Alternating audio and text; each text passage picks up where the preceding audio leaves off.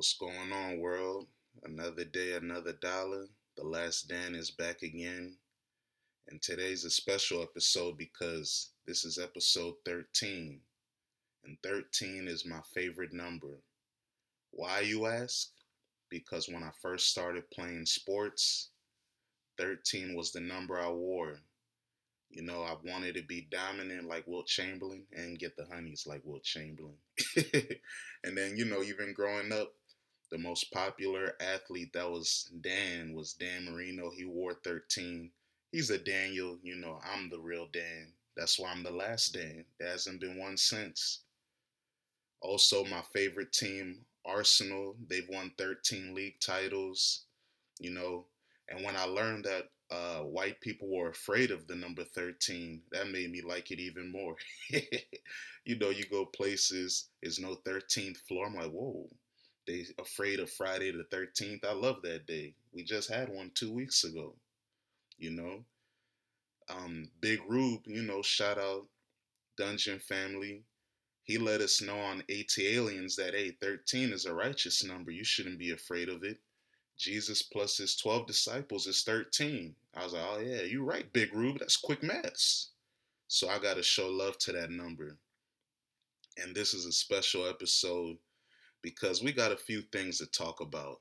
First, I'm going to give you a quick list of the greatest athletes to wear number 13. You know, some people like to do reverse order. I don't have time. I'll just give you a top three real quick. Number one, Wilt Chamberlain. Number two, Dan Marino. Number three, Gerd Muller. Rest in peace, Der Bomber. Rest in peace, Wilt, too, you know. But man, Last time we spoke, I let y'all know my favorite team, Arsenal, wasn't going to get in the top four. It's official. They finished fifth. We going back to the Europa League.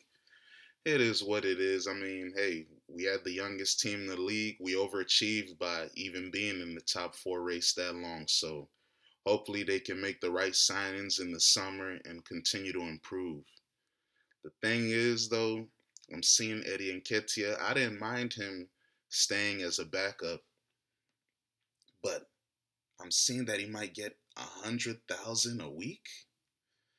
I don't know. I mean, I guess maybe I'm still trapped in the football manager mindset that whoa, a backup striker getting six figures on a Europa League team. I don't know about that, but hey, it's not my money, so I gotta look straight.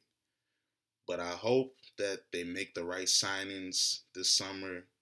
I hope William Saliba stays and pushes for the first team because I think he's good enough to start. I know Gab- uh, Gabriel and Ben White got good chemistry this year. I think they can be a very good center back pairing for the next five, maybe even seven, eight years. But Saliba has the upside to be better than all of them, and I hope he's actually given a chance. I need them to get a real number one striker. I don't mind Gabriel Jesus because I know, hey, we're a Europa League team. What's the best we can get? You can argue there's only what, like four to six world class strikers, and we don't have a chance at any of them. Lewandowski only wants to go to Barcelona. Uh, Arsenal will not be able to get Lukaku from Chelsea because he's not old and washed yet. Um, Haaland just went to Manchester City. Cristiano's going nowhere. Who else am I forgetting? Oh yeah, Benzema. He's not going anywhere. So it's like, hey, the best strikers, you gotta look down a couple tiers. Shout out Clay Claytis, he called Gabriel Jesus a C plus striker. I wouldn't disagree with that. Maybe we could get him to a B, B plus. If you could get like 15 league goals a year, five goals in Europe. I don't mind that. I mean, we need other players to step up. We don't just need to be over reliant on a striker to do everything. I'd like to see Saka improve his goal totals. I like to see Martinelli improve. Um, Martin Odegaard, you know, I like our central midfielders, Thomas Partey. Keep working on your long shots.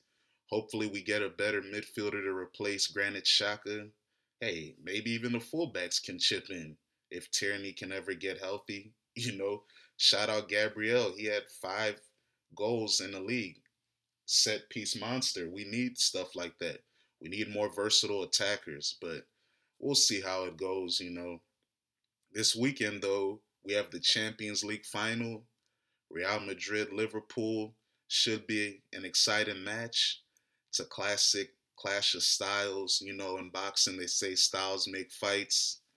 And I wrote an article about um, how, when you look at the history of the Champions League, the recent history starting in 2010, because that's when I was able to find stats, you'll see that the team that doesn't possess the ball as much actually wins the competition. And it all starts with the negative monster himself, Jose Mourinho. Congrats to him as well. Roma won the Europa Conference League yesterday. He is the first manager to win the Champions League, Europa League, and the UEFA Conference League. So that's a big deal if you care about the Conference League. But his team, the treble winning Inter Milan in 2010, they won the Champions League while possessing the ball only 44.6% of the time. Disgusting, especially when you look at all the great attacking players he had at his disposal. But hey, it won, I guess, whatever. But this year, you look at Liverpool, they are number one in the competition with 63.2%. Real Madrid is 14th with 51.2% of possession. The median for all the winners from 2010 to 2021 is ninth place for possession.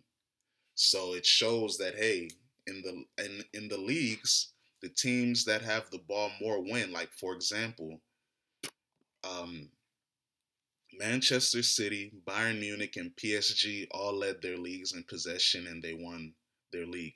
Real Madrid was second in possession in La, in La Liga.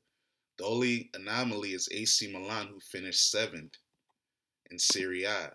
So it shows you, hey, in the league play, possession matters.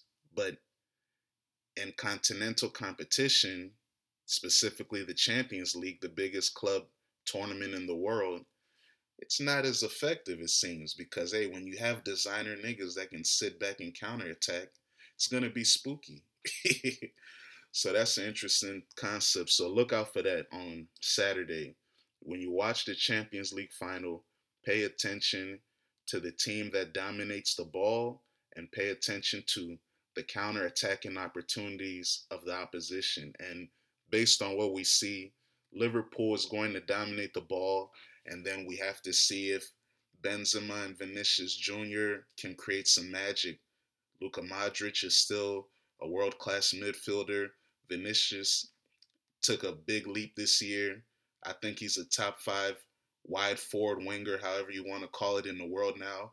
Rodrygo, super sub of the year. So anything can happen. Liverpool Salah and Mane are fighting for African Player of the Year. Salah is in contention for Ballon d'Or with Benzema. They're the two leading candidates. I mean, you know, Luis Diaz is special. Firmino has been playing well in the Champions League. Hopefully, Thiago will be able to play, but it doesn't look like it so far, so we'll see. But man, let's transition to basketball real quick because basketball is my favorite sport. Shout out Kurtis Blow. But man, these conference finals have been boring, man. Every game has been a blowout. And then last night we went back to 1983.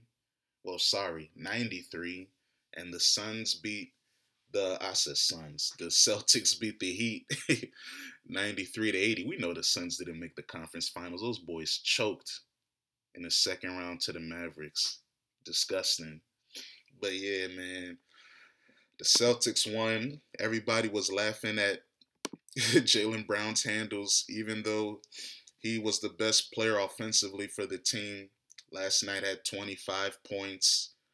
You know, led the think he led the game in scoring. Yes, he did.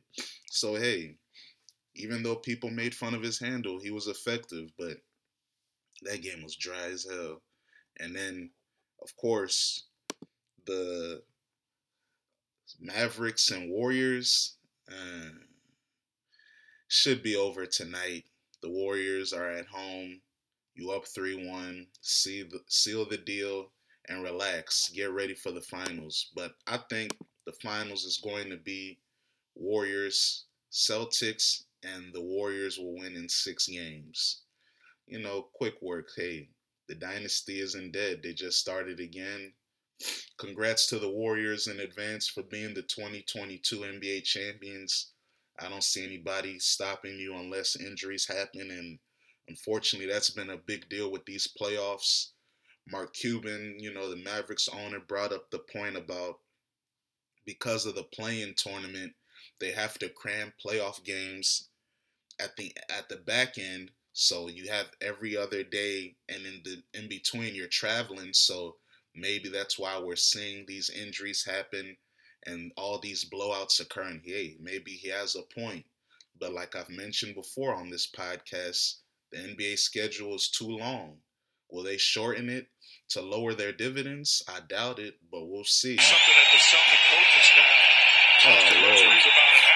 This happened on the episode of The Last Stand again. Uh, I mean, this happened last time on Chopper Suit Convos. I'm looking up the box score and then the highlight plays. Hey, man.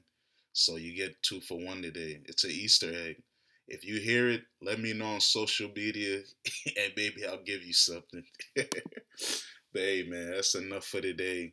Y'all stay blessed. I might holla at y'all this weekend after the Champions League final, depending on what happens, because Real Madrid can win their 14th Champions League. And next episode will be episode 14, so we'll see. But y'all stay blessed out there. Peace.